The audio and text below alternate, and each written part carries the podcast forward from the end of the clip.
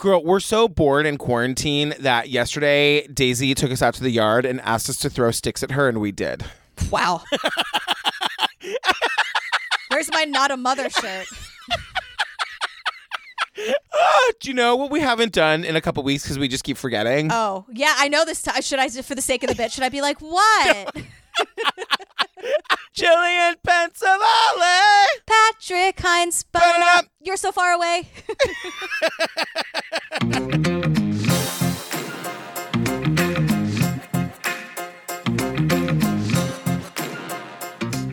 You guys, before we get to the show, just a quick reminder look, we're into the Tiger King. You asked, we did it. You wanted the Tiger mm-hmm. King, go to the Patreon and find it. On the Patreon, you guys, it's where we do our episode by episode series that you want us to cover. So, like, throw out a couple, GP. the Staircase, The Jinx, Making a Murderer, Lorena, The Menendez murders, Laci Peterson, Don't F with Cats, OJ Made in America, Aaron Hernandez. Aaron Hernandez. Did we say Making a Murderer? 20 episodes of Making a Murderer? I said, I think we doubled up one, but 1920, who's counting at this point? You can also get ad free versions of these episodes. You can join our after party. We have a tier where we send you stuff in the mail, or right now, under quarantine, we're sending stuff digitally. We just did a whole puzzle pack. Look. Steve put together a puzzle pack, and he was so proud of it. you know, we're pretty on brand, but Steve with a puzzle pack, could you get more on brand than Steve Tipton creating Mad Libs and crossword puzzles? It's amazing.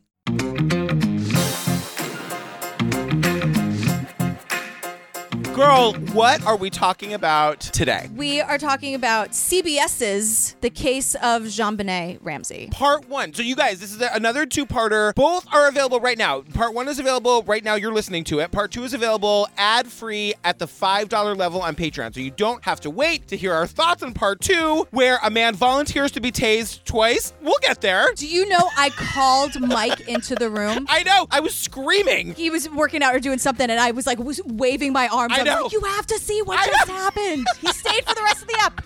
How about that? You guys, episode two is as bonkers as episode one. Anyway, Jean Benet girl, look, we've never gotten into this case. I want to say one thing. So, Jean Benet Ramsey was six years old when she died. Yeah. And my daughter is currently six years old. And I just wanted to point out, like, Daisy is like a person. I always thought of Jean Benet Ramsey as like a baby, that- you know, like a mushy sort of baby. Six years old is like a real person, like with thoughts and ideas. And like that kind of took me by surprise because Daisy is the exact age she was when she died. That's so interesting that you say. I think of her as anything but a baby. She's a little girl, but even before TCO, I didn't dive into this case really. I know people have been obsessed with it, but I knew the image of her as this pageant queen. And to me, she felt so much older in a sense, where I'm like, there's that little girl who's like not so babyish. She has like a full beat. Like, look at those lashes. So it's just interesting. Like, there's a lot to dive into. People's memories are interesting here. The way they're quoting Jean Benet. I'm like, she was, yeah, mature for her age, but she wasn't 40 Right. with the stuff she said. I've heard Daisy talk. Daisy doesn't talk the way Jean Benet quote talked in these people's memory. Right. 911 emergency. We have a kidnapping. Hurry, please. Explain to me what's going on, okay? There, we have a, there's a note left in our daughter's gun.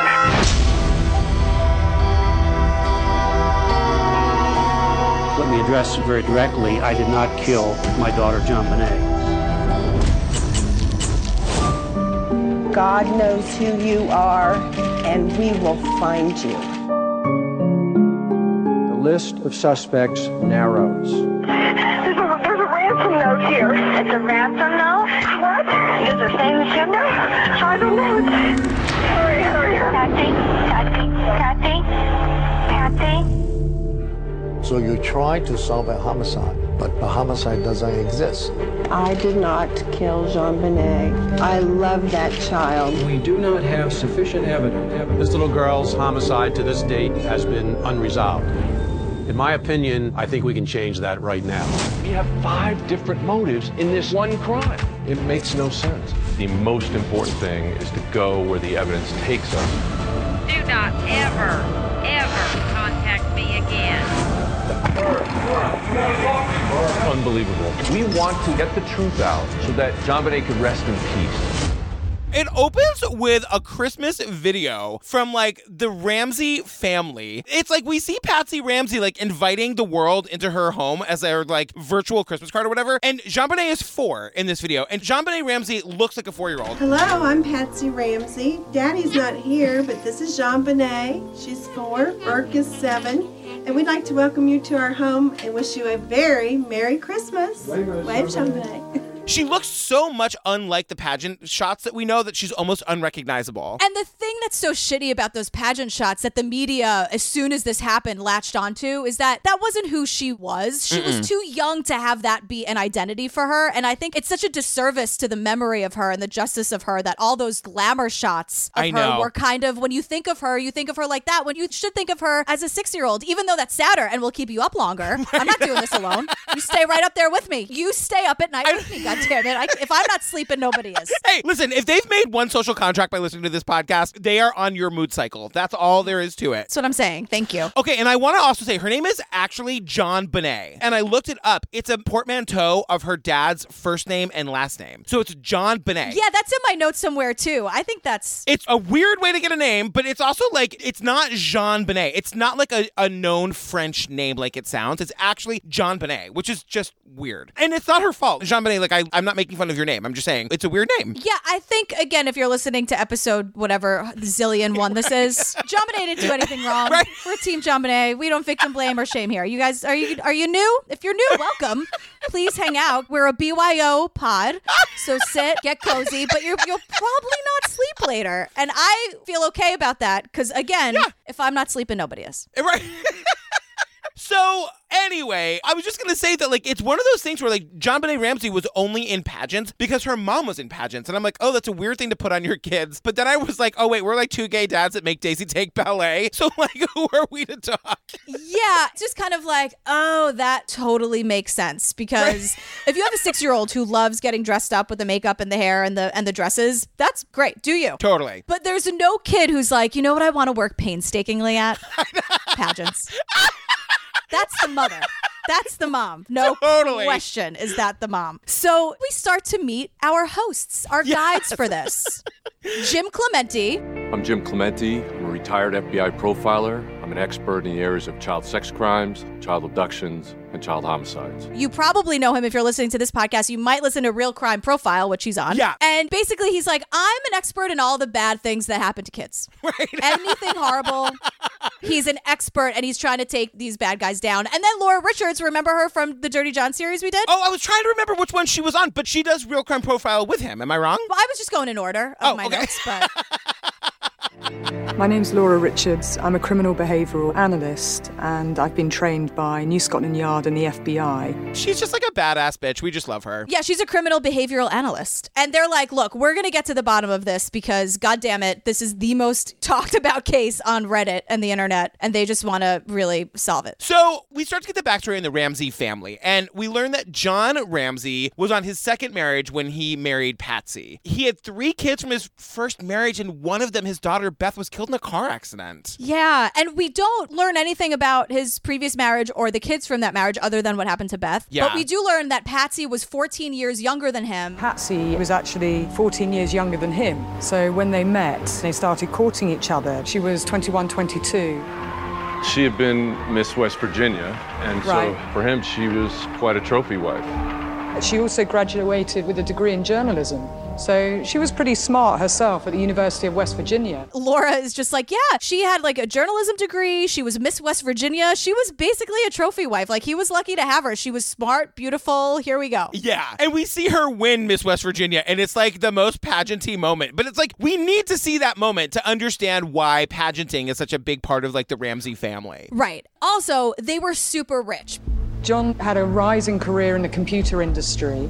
Access Graphic had a billion dollar turnover that very year that John Bonet was killed. So don't forget the lifestyle. They had two planes at one point and I think a 30 foot yacht. They had two planes and a 30 foot yacht, girl. We're in the wrong line of work. I was like, what? Two planes and a yacht? And then we just dive right over that. I know we have more important things to get to. I know that.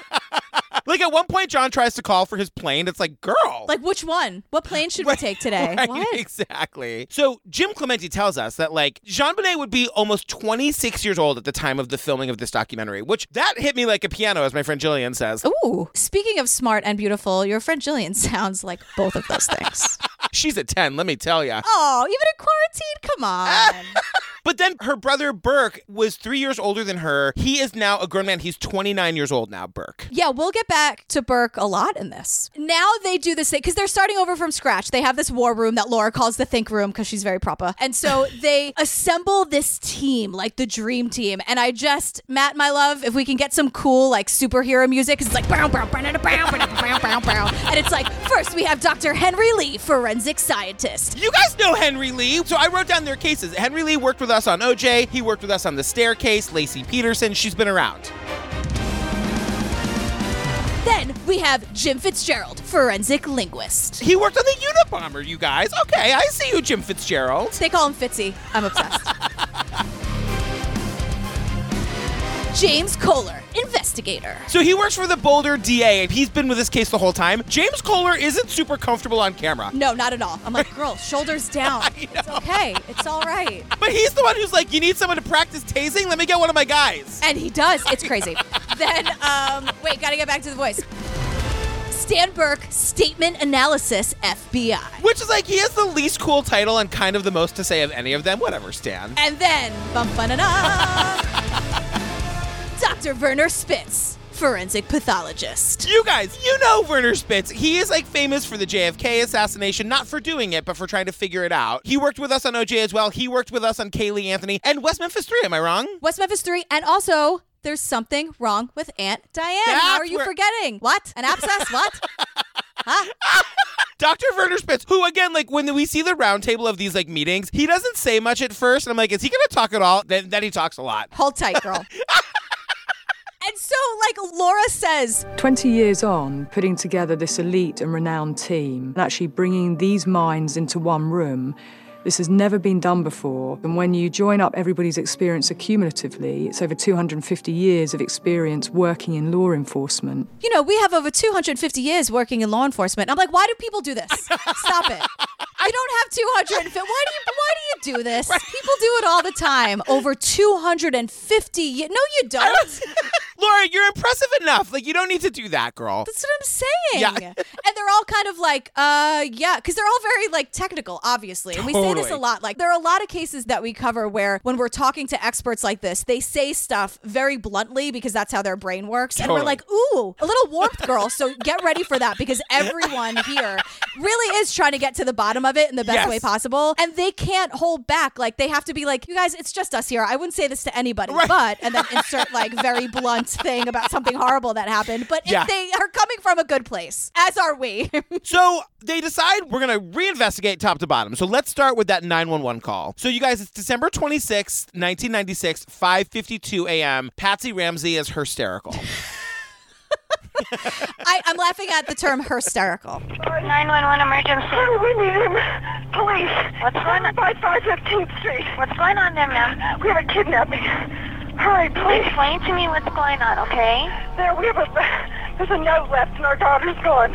A note was left and your daughter is gone? How old is your daughter? Six years old. So what she goes through is like they just woke up. John Bonet is not there. Patsy's a mess, and we'll get back to this. But my question is, and you know this because you woke up to not knowing where your daughter is. yeah, that happened to me once. You check everywhere, as ridiculous as it may be. I'm looking in the DVD holder. I'm looking under the printer. You're looking every which way you can. You didn't look in the basement.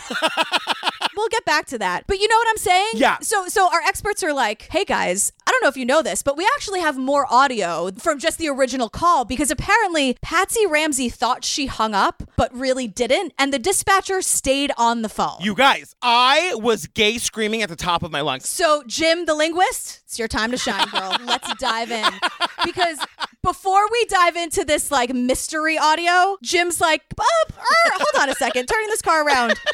I really don't like how she says I'm the mother. Yes, don't that's like right. that. And then the entire round table is like, now that you're saying it, I kind of hate it too. I'm the mother. The fifth word used is the plural pronoun we. We have a kidnapping. We have a kidnapping.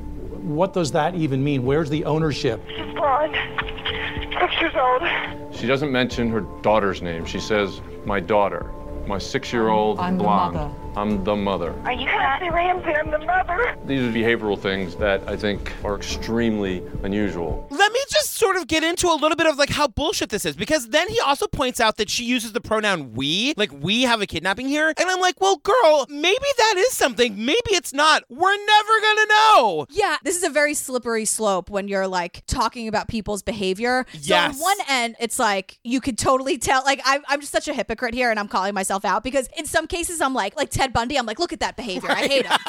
but in other cases, and again, we don't like the Ramsey parents, but I don't know if you can really dive into any of this in any realistic kind of way that's going to give us any kind of answers. Can we look at some scientific evidence? Because that would be great. That's exactly what I'm saying, girl. So the Ramsey 911 phone call ends abruptly. Like in every movie or show you ever watch, you always hear the dispatcher being like, "Ma'am, stay with me. They're on their way. They're on their way. I pro- They're on their way." Like Patsy does not have any time for that shit. Patsy like says what she needs to say. She's like, "Hurry, hurry, hurry," and she hangs up the phone. And they think that's really suspicious. It's also weird because we find out that she hangs up on 911 to call her family friends and invite them over. Oh yeah, we did this at the casting Jean Bonnet. He, she invites the whole neighborhood over. Right? it's like she had the finger sandwiches just ready and waiting for him. Come on in. It's a crime scene. What Right. are you talking about? So now, girl, we gotta dive into this extra audio.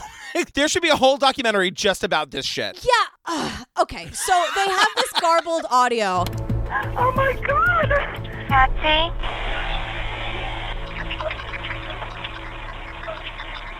It's hard to make it out. And look, I'm talking to a fellow editor here. Yes. Here's the thing about audio, you guys. When audio sucks, it's incredibly hard to make it not suck. The damage is done. So you Right. have to just make something record excellently in the first go. You can't really fix shitty audio. That being said, if you do, if there is something outside or if there is, the minute you touch the audio to try to make it sound any quote better, it starts to sound like the person or the audio is completely underwater and you Yes. get this garbled underwater sound. So now they have this garbled audio that's already kind of because she, you know, put the phone down, right? She put the phone down. Good mic technique, girl. Thanks. I try, you know, acting.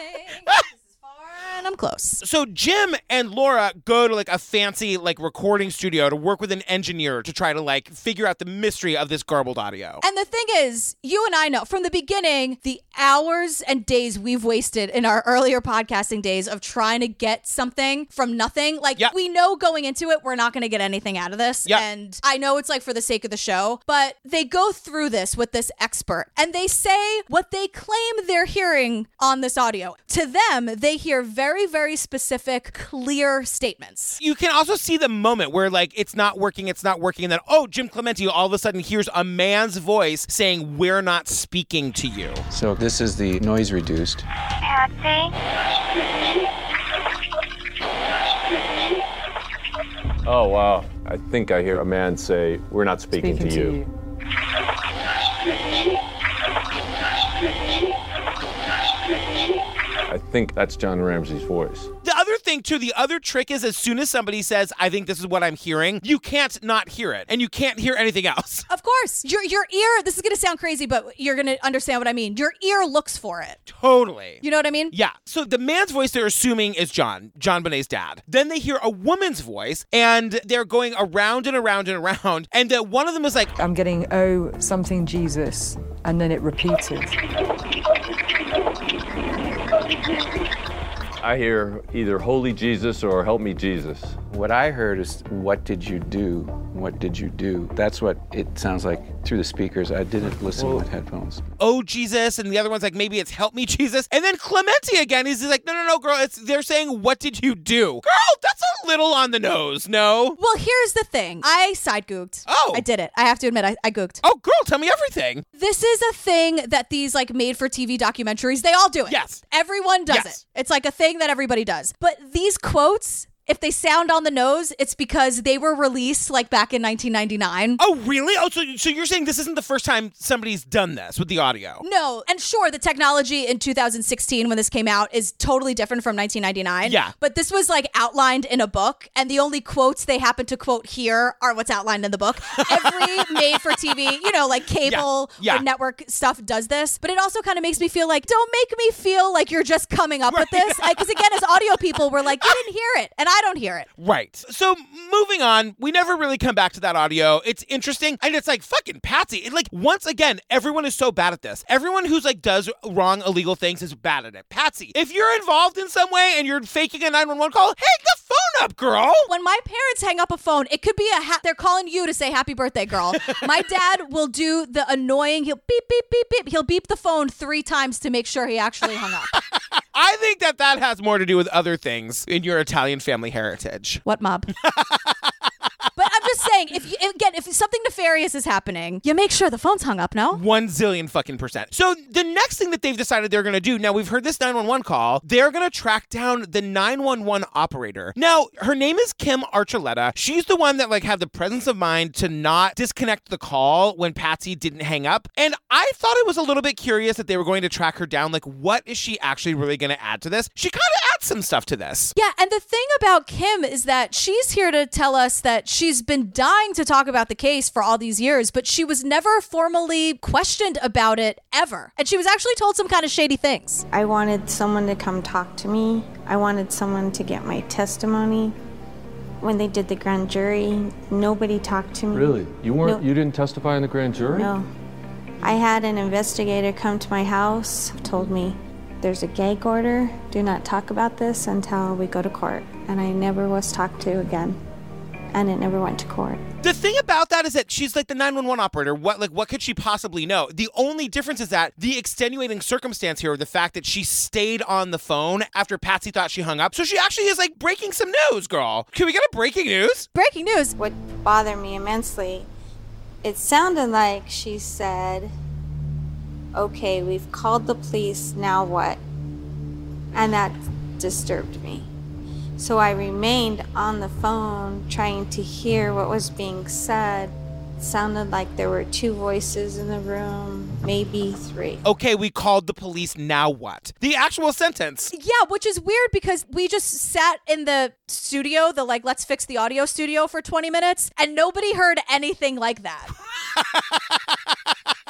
I know, I know. Yeah, I mean, again, it's just like we get it. It's a shady situation. Patsy was not careful when she hung up the phone, but we're never gonna know. Yeah, and the thing is, the reason why we're still talking about this 911 call is because this 911 call and this garbled audio, Jim and Laura and our team of experts are convinced that Burke, John brother, was there. Right. And not asleep like the Ramseys said he was. Because Patsy Ramsey wants everyone to think that she's screaming on the phone about her daughter, which she should be. If that's genuine, 100% scream. But she wanted everyone to know in all of her statements that Burke slept through the whole thing, and there's just no way that happened. Because part of the other garbled audio that is remaining that Jim and Laura are trying to figure out, they say sounds like a little boy saying, What did you find?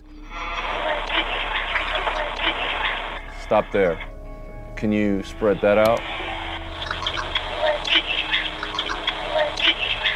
Oh my God. What did you What- find? What did you find? Right. What did you find? It sounds like a smaller voice, though. It doesn't sound like a, a booming adult. Right.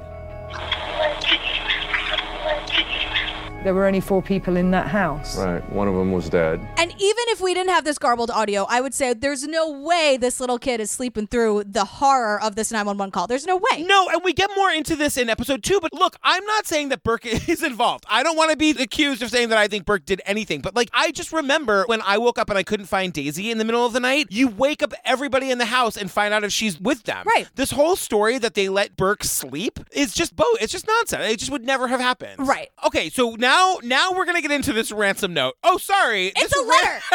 this ransom letter, you guys. It's a goddamn ransom letter. I'm obsessed with this. Like, I know. for probably all the wrong reasons, but like, this is so like damning to me. I know. I think it's ridiculous. Ridiculous. So, you guys, we're going to do it. We're going to read the entire ransom letter. I just want to say one thing before we dive in. Yeah. So the thing about this letter is that all our experts are like everything about it from the length to the words used, it's like all unprecedented in their 250 years of expertise. Uh-huh. Mostly because there's a ransom letter and a dead body in the house. right. Right. That's the biggest thing. Like everyone it says to us over and over and over again. It's unprecedented in the annals of criminal justice history, as far as I know, that both a ransom note requesting money and the body is left behind at the scene. I've done a hundred of these, guys. I've never seen a situation where there's a ransom note and the dead body in the same home. Like, you guys, I'm gonna show my hand. Like, this ransom note is total bullshit. Bullshit. That doesn't mean we're not reading it in its entirety. though. All right, here we go. Mr. Ramsey, listen carefully. We are a group of individuals that represent a small foreign faction. We respect your business, but not the country that it serves. At this time, we have your daughter in our possession. She is safe and unharmed, and if you want her to see 1997, you must follow our instructions to the letter. You will withdraw $118,000 from your account. $100,000 will be in $100 bills and the remaining 18,000 in $20 bills. Make sure that you bring an adequate size attaché to the bank. When you get home, you will put the money in a brown paper bag. I will call you between 8 and 10 a.m. tomorrow to instruct you on delivery. The delivery will be exhausting, so I advise you to be rested. If we monitor you getting the money early, we might call you early to arrange an earlier delivery of the money and hence an earlier pickup of your daughter. Girl, can you? T- I can't. I gotta catch my breath. It's this is so long. Also, I can't imagine like what this exhausting exchange of money is to be. I'm exhausted just thinking about it. Okay. Any deviation of my instructions will result in the immediate execution of your daughter. Oh my god, that is so chilling. You will also be denied her remains for proper burial. The two gentlemen watching over your daughter do not particularly like you, so I advise you to not provoke them. Speaking to anyone about your situation, such as the police, FBI, etc., will result in your daughter being beheaded. If we catch you talking to a stray dog, she dies. If you alert bank authorities, she dies. If the money is in any way marked or tampered with, she dies. You will be scanned for electronic devices, and if any are found, she dies. You can try to deceive us, but be warned that we are familiar with law enforcement countermeasures and tactics. You stand a 99% chance of killing your daughter if you try to outsmart us. Follow our instructions, and you stand a 100% chance of getting her back. You and your family are under constant scrutiny as well as the authorities. Don't try to grow a brain, John. You are not the only fat cat around, so don't think that killing will be difficult. Don't underestimate us, John. Use that good southern common sense of yours. It's up to you now, John. Victory, SBTC. What on earth? Look, if anyone's like new here, which is fine, again, welcome. but usually ransom notes are like, we have what you want, leave the money, no funny stuff, the end. Exactly. The amount of detail, the amount, they have better tracking than the US Postal Service does. If you want to do it earlier, we can arrange an early delivery. what are you talking about?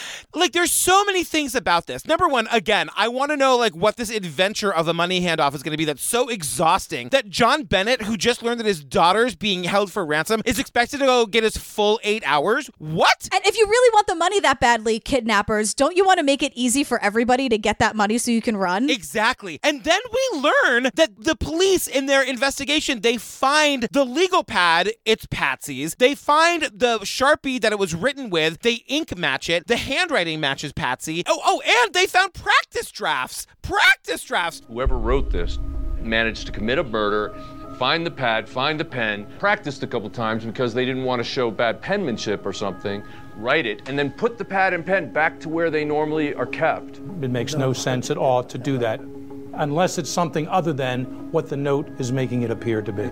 So if Patsy Ramsey did this, and I don't know that she did, based on this one documentary, I'm leaning in that direction. She doesn't hang the phone up all the way when she does the fake 911 call. Then she leaves her practice ransom note drafts around. She leaves them neatly in the desk that she that they were like the pad was like put back. Right, right. It's all crazy. But there are a couple very specific things that should make everyone's little ears perk up. Yeah. Which is $118,000 Two things about that. One, he's a millionaire. Laura's like, why not go for the whole enchilada? Am I right? Right. Like 118 grand. Like that's peanuts to this guy. Yeah. And also, what a weirdly specific number. Oh, also, that's basically like the Christmas bonus this guy was supposed to get, which to me, that's kind of like that must have been a number that, let's just say Patsy wrote it, that she had in her head. Right. Like that sounds like a big number because it's weird. Like, why write his bonus down? To me, that would be like, Mike, don't write down the number of your bonus. They're going to know. Right. And then the linguist guy is able able to like match these words to movies. On the second page, we have something borrowed from a cinematic version of a kidnapping of a young girl. The 1972 movie Dirty Harry. If we catch you talking to a stray dog, she dies. In the movie, instead of it actually being a dog, a dog breed is actually mentioned. Last page. Don't try to grow a brain, John. The movie was Speed. So there's like a line from Dirty Harry, there's a line from Speed. It's just crazy. And then we see like crime scene footage. Their home was like filled with framed movie posters. They were movie buffs. Yeah, it's like everyone is so bad at this. And again, I'm not saying that I know that they did it, but it doesn't look good, Ramseys. So they want to find out who wrote it. And so, based on the linguistic profile that they build, they call it maternal language. Didn't love that. I know. I know. Because at one point, it's like when they dive into the sentence where it's like, nobody really likes you. And they're like, does that not sound like a hysterical, emotional woman or what? Do not particularly like you. Would a guy necessarily care if someone likes them or not? In this context, I find in the thousands of cases I've worked over the years, when someone puts a statement in like that, it turns out to be a female. That's literally what they say. I was like, this guy's literally saying weak arms and small brains. You know, you know that Laura was like, hmm. I know.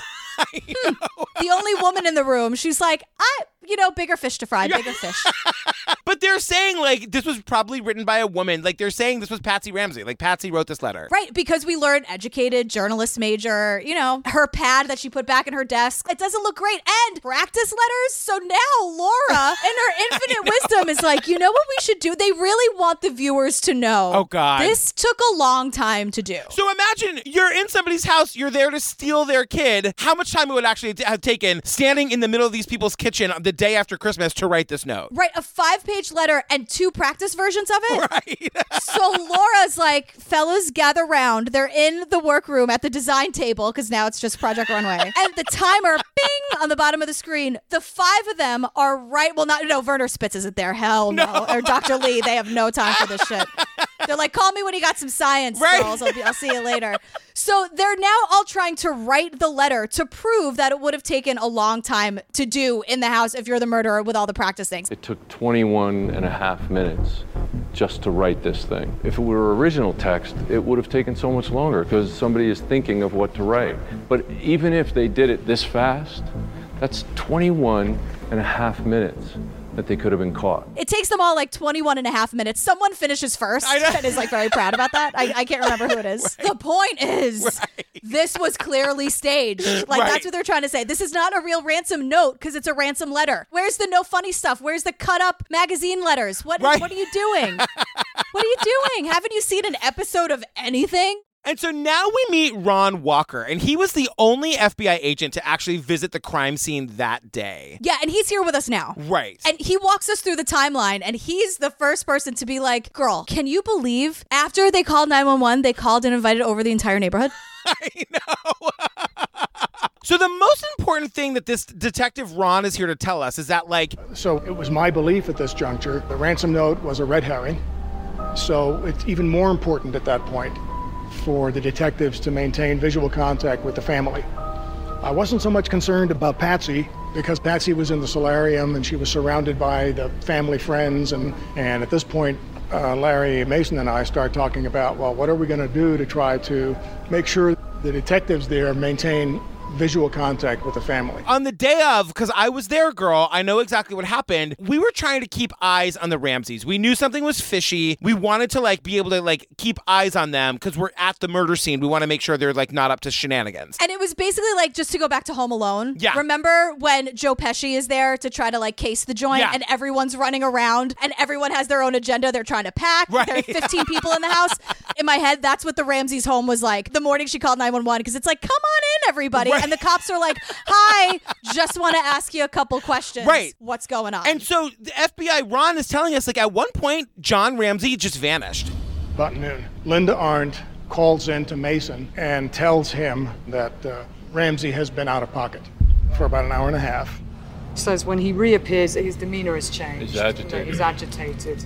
He was just gone. And then he comes back, and now we're like, oh fuck, we need to like search this house because who knows what this guy is up to. What were you doing for the hour and a half he was gone? Exactly. So then the cop goes up to him and says, All right, girl, we are going to literally search your house from top to bottom. So we're going to start in the attic and we're going to search all the way down to the basement. So John's like, Great. When she tells John, we're going to search the house top and bottom, and we're going to start at the top, Ramsey is there with Fleet White.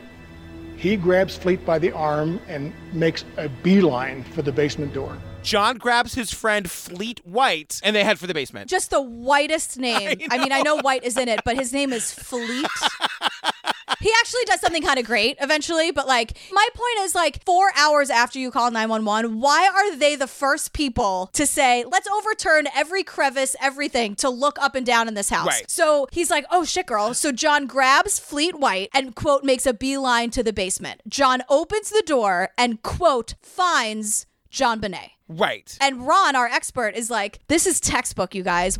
Virtually every staged murder case that I have seen, the perpetrator manipulates the arrival of friends or other family members who are then put in a situation where they actually discover the body Right. or they are with the perpetrator as the body is discovered. When murders are staged, or like when the finding of a body is staged, the perpetrator, as they say, Yeah. Fancy now, will make sure there's a friend or witness there so that Fleet White cannot perjure himself on the stand and say, I was there when John found the body. Exactly. But it gets worse. Right. So John fucking Ramsey finds his dead daughter. He scoops her up. So like disturbing the crime scene from the second he finds it. We learn now or later like she had duct tape on her mouth. He takes the duct tape mm. off. There's like rope that he messes with. He picks her up, brings her upstairs, like puts her down on the carpet. And Ron White is like, he basically put her, you know, when you like walk into someone's house and there's like a welcome mat inside of the door, too? Totally. Where everyone is there and stepping on it and all the DNA in the world. Like, he Yep. put her in a very, what they call a high traffic area. And every second of this thing is heartbreaking. But to me, it's like, you just put her back on a different floor. What? And the implication is that it was intentional. That John was trying to put her down in an area that would track a lot of DNA and fibers from other people and that would just like muddy the waters of this crime scene even more.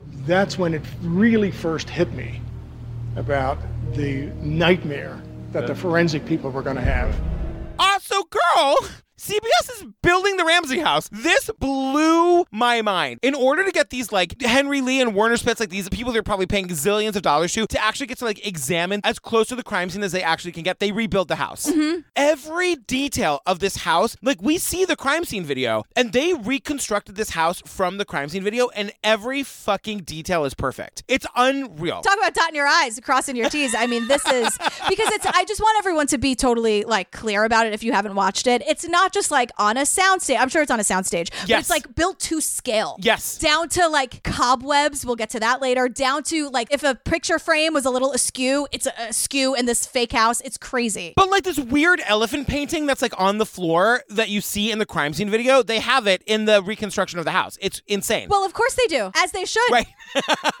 so now, like Ron, the FBI guy who was there that day, and maybe he took the video, I don't know. He's walking us through the crime scene, and like one of the things we see now is this broken window and this blue suitcase in the basement. It's where we're eventually going to learn that the theory was that the intruder broke in. Right. So now we get some more tidbits from Ron, the FBI guy who was on the scene. Yeah. And he tells us two very important things. One, John Ramsey opens the door, says something about finding his daughter, and then turns the light on. he says that John screamed out that he had found his daughter's body before he even turned the lights on in the basement. Yeah, it's the wine cellar in the basement. So it's like the basement's basement. And we see it in the reconstruction. We're with Jim Clemente, and he's like, From my perspective now, I can look in here and see objects, Right, but I don't know that I can necessarily identify objects. Right, I mean, this just looks like a jumble of cloth to me. right. And how would you know Right. that that was actually your daughter wrapped up in there? You can't see anything in here. Like, there's no light, there's no windows. Like, if you were to just walk in and scream, I found her before you turn the lights on, the implication is that you could only do that if you already knew she was there. And what kind of monster pushes their luck by walking into a basement without turning that light on that I you know. can still see all the, the electrical pieces around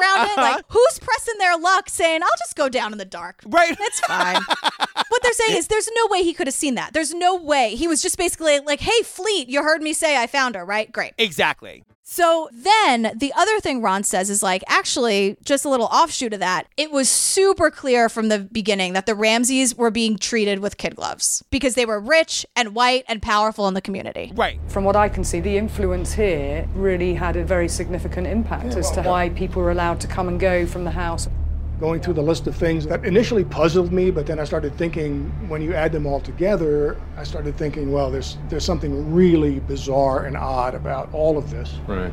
And then this is where we learned that as suspicious as this all fucking looks, the Ramseys are not questioned. Like, you know, Ron, the FBI guy says like protocol is you separate them, you get their separate stories, and you get them on the record that day. They are not questioned for 4 fucking months, you guys. So remember Fleet, their friend Fleet? Yes. Fleet who like was with John in the wine cellar when John quote found JonBenét's body. Right. And for a time, Fleet and his wife Priscilla were like such close friends that they were called at six in the morning and just hightailed it over there. Like, on the day of the murder, yeah. Right. And so I'm like, they were friends until they weren't because Right. Fleet, God bless him, writes an open letter that's 14 Yeah. pages long. These people do not know how to be concise. 14 pages. An open letter, like to the press, telling John Ramsey to stop hiding behind his lawyer and cooperate with the police. In a 14 page open letter, Fleet White criticized the Boulder District Attorney and took particular aim at the Ramseys. White says the investigation has failed because the Ramseys have refused to fully cooperate with investigators.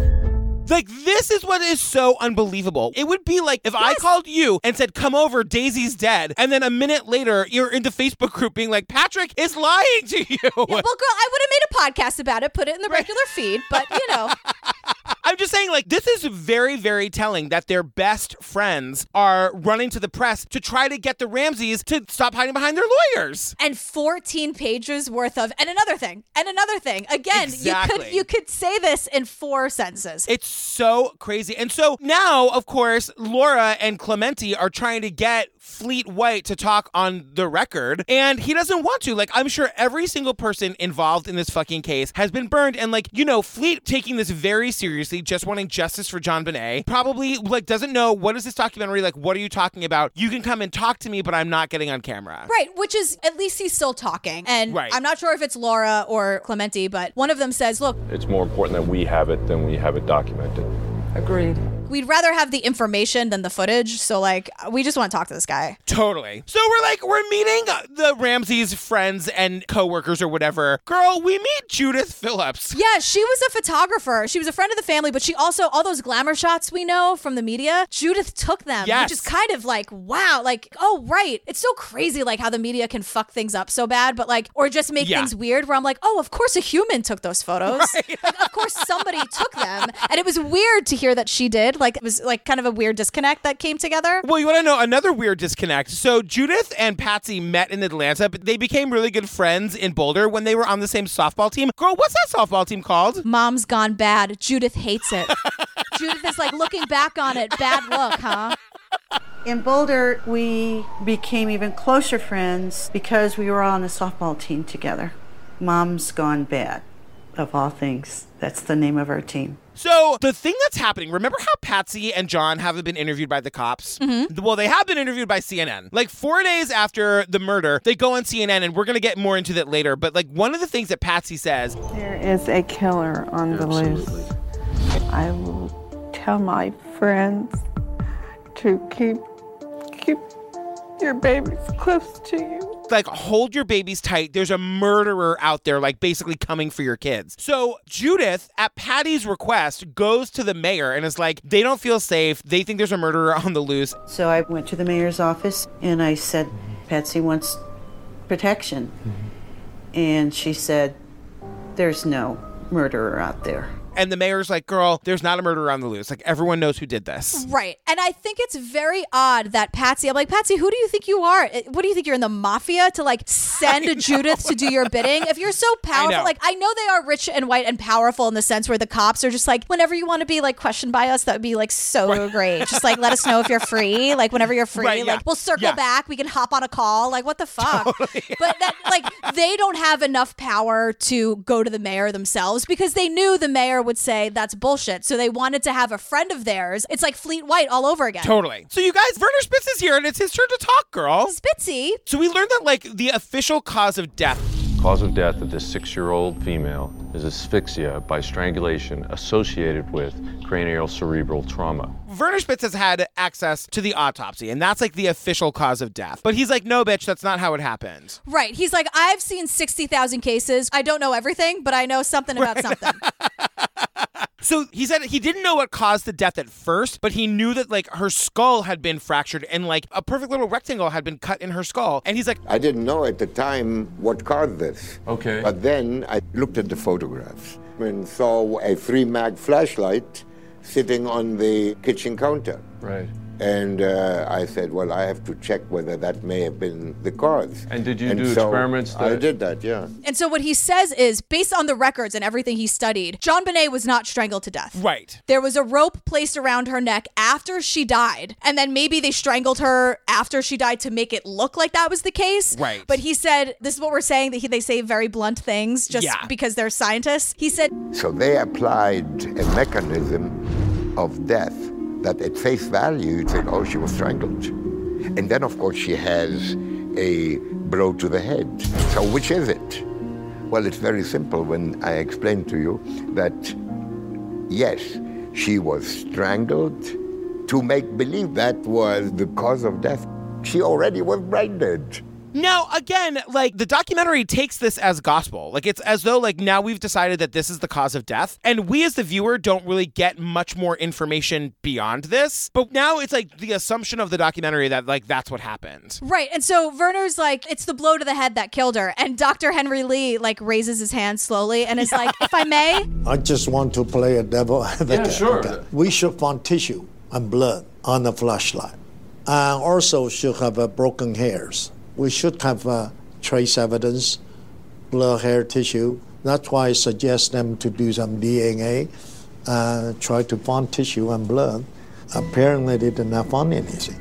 I don't 100% agree. and I'm like, oh, and everyone, all the air is sucked out of the room. And everyone's like, see, this is why we weren't sure if they could be together in the same room. This is why we're living it.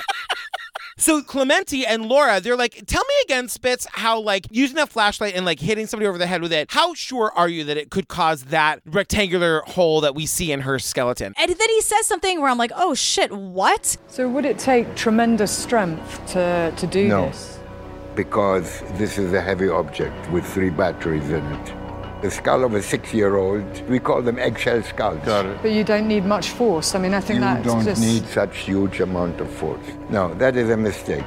Could be an adult, it could be a child that did it. He's like, well, you know, it didn't have to be like that hard of a force. Like, it could have been an adult. It could have been a child. I don't know, maybe someone of nine years old by the name of Burke. And I'm like, Werner, oh my God. But then they're like, you know what we should do actually to prove that it could be a nine year old boy? Let's bring in a nine year old boy, traumatize the living shit out of them. So they set up this thing where Laura says, and I quote, So, Dr. Spitz, we have a skull, but with pig skin over the top of it to act sort of like the scalp to see what it looks like if somebody hits it with a flashlight. Then they put a blonde wig on it, you guys. They bring in this boy and they hand him a flashlight and they're like, could you see if you could bash that skull in for us? Thanks. They did this in casting JonBenét. Remember the, the little boys with the watermelon? That is like burned into my brain. Oh my God, that's right. Well, this is even more vivid and Oh, vicious. This kid takes the flashlight, he hits this head so fucking hard. And then Clemente comes over. He's ripping the wig off, ripping the pig skin off, so we can see the perfect little rectangle that matches JonBenét's like skull X-ray or whatever. The whole thing is so graphic and disgusting. And I'm like, what was the conversation with this kid's agent when he booked this gig? So the whole point is that Spitz's formal opinion is that the flashlight is the murder weapon and it's totally possible a kid did it. And I'm like, Spitzy girl, that's a heavy sentence you just said. I know, and it's the thing that's infuriating about that is that like that could totally be right. It could totally be wrong. I don't know that we'll ever know. Right. And it it ends with, as Laura calls them, Fitz and Stan, which is totally a show I'd watch. It's it's our it's our language and behavioral experts here, and they're watching. Remember how the cops were like, "Hey, girl, if you want to interview, that would be great," but it was totally Yeah. fine. And so the Ramseys are like, "We're not going to talk to you, but we're going to go on CNN and cry our eyes out about how there's a serial killer around town." Exactly. So we are looking at this footage. This is kind of crazy, I will say. And we do meet this guy, Elliot, the reporter from Boulder, who has the nerve to look me right in the eye and tell me, So there was no compelling reason why this should have become the big sensation that it was. But it was the week after Christmas, before New Year's. There's no news.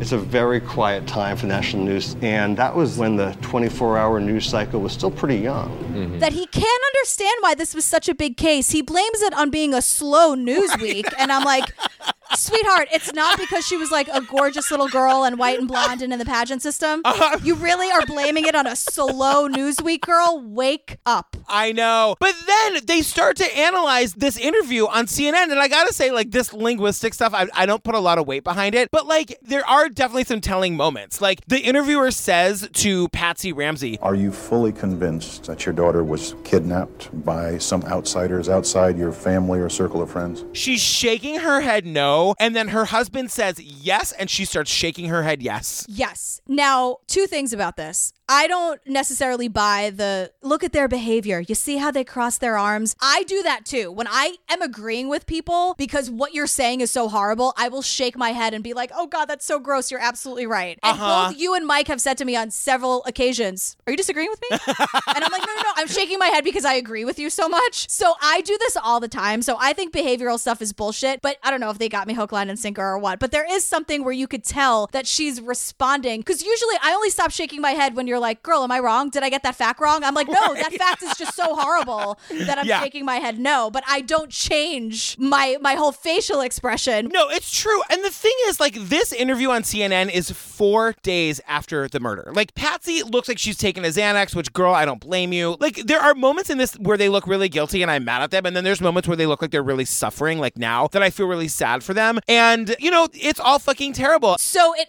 ends by us learning that on May 1st, May 1st, this happened the day after Christmas, the year Yeah. before. May 1st, the Ramseys finally agree to talk to the police. How nice they got to Oh. agree. So they agree to talk to the police and then they do a press conference about it in their living room. Right. And Fitz and Stan, Fitz and Stan, the new show I'm going to watch, which whenever you make it, um, anyone, I'm watching it. Fitz and Stan are like, I'm sorry. Do these people want a medal for trying to finally help out the cops for what happened to their kid six months ago? Yeah. Like, are you kidding me? And in this press conference, you know, John is the first to say, like, To those of you who may want to ask, let me address very directly. I did not kill my daughter, JonBenét. John Bonet and I had a very close relationship. I will miss her dearly for the rest of my life. and then Patsy says the same thing. I'm appalled that anyone would think that John or I would be involved in such a hideous, heinous crime. But let me assure you that I did not kill JonBenét. The real ending are like Fitz and Stan being like, they sound really convincing when they say that. It's what they're not saying because Fitz and Stan and all of our experts firmly believe that JonBenét was murdered in her own home by somebody who was in the home. So if it wasn't John and it wasn't Patsy, that only leaves one person, her brother Burke. And so that is what all of episode two is going to be about. Which is a little tough when you accuse a nine year old kid of murder, no? Yeah, and it's like, I look, I'm certainly not saying he did it. I'm just saying, like, that's the thesis of this documentary. So, you guys, episode two is available right now and at the $5 level, ad free on Patreon. You don't have to wait. You guys, it gets really fucking crazy. Uh, we've got a lot to say about it, and you should go check it out. Yeah, and Fitz and Stan make that show. Make the show. You guys, don't forget to check us out. If you want more to laugh about right now, at the $5 level on Patreon, you get over 140 full bonus episodes to download and binge right this goddamn second. I'm so glad we finally got. We're hovering over the real number. 'cause we were saying over 100 for way too long. I'm glad we finally have a little bit more realistic of a number. Yeah, you know you want to hear our take on Tiger King. We've already started. It is as bananas as you expected. It's also where we do our episode by episode stuff. So it's like Don't F with Cats, Laci Peterson, Menendez murders, Lorena, OJ. OJ. Then it's like the early stuff, like the Jinx making a murderer, Yeah. the staircase, Serial, all of it. And then a bunch of like random fun stuff. You get after parties, which is us just like hanging out, telling stories, spilling tea, just saying. Yes. right now, we're doing a quarantine check-in once a week. You can hear like how bored we are. I have a chipmunk if you want to know about it. Yeah, nameless for now. I'll get back to you. Next quarantine check-in, I'll have it named. How about that? totally, totally. Um, we don't have a what's coming up next, you guys, because next week is going to be part two of the case of JonBenét Ramsey. Uh, it's going to be in the regular feed with ads. Once again, you can get it right now ad free at the five dollar level on the Patreon. Girl, where can they find us? They can find us at True Crime Obsessed Podcast on Instagram. They can find us at True Crime Obsessed on Twitter, no ED. And truecrimeobsessed.com is where you get like all the fun stuff, all the episodes, calendar of what we're doing, promo codes, merch, all that good stuff. All right, you guys, we love you. Stay tuned for the outtakes from this ridiculous episode, and then go listen to part two of this right now. We love you. This is, uh, I feel, I- ow, it hurts. it hurts. This What a time. sucks. Yeah, I it's just, it's Jean. God, someone's got to solve it one day. I know. Officially. And maybe it'll be us. Maybe. All right, we love you. Bye. Bye. He's been living uh, the love of my life in his uh, noise canceling headphones because I'm either doing a live video or I'm recording or whatever. So when I was watching the case against Jean he- the case against the case of JonBenét. If you hear something weird, you're like, what does that sound? It's me just like shaking the back of my shirt because no matter where we record, it's just 100 degrees. I know. So if you're, if you're like, what is that? It's just me trying to fan myself a little bit. I got this high pony going on. I can't. Our favorite Tim Gunn quote wasn't make it work. It was, look, don't bore Nina. Because Nina Garcia was one of, look, whatever you do, don't, bore bore, Nina. Nina. My other favorite thing that Nina did was went during the runway show every week. She would take her cards and put them over her eyes because the lights were too glaring. she just, she needed to get that detail. God, I'm gonna stumble over her name every time. I cannot make myself say John Bonet with a hard J. Because it's been decades of everyone saying Jean Benet. I know, because that's the way it should be said. It's not your fault, girl. It's not your fault. I'm so worked up about this. My Apple Watch just said I hit my calorie count, my my calorie walking for the day. I, you guys, I've been sitting here, That's amazing. but I'm so worked up about this that I just got my little alert. Speaking of loving her, do you love Brian Scott? Uh, let's skip him. Like I just have, I, literally have Brian Scott, the gardener. He's hot. If your little girl is in a is in a pageant, like I hope it's like one of the good ones. I don't even know what that means, but I don't like that. Don't sexualize them and make them older. Just let them be six year olds. Thanks.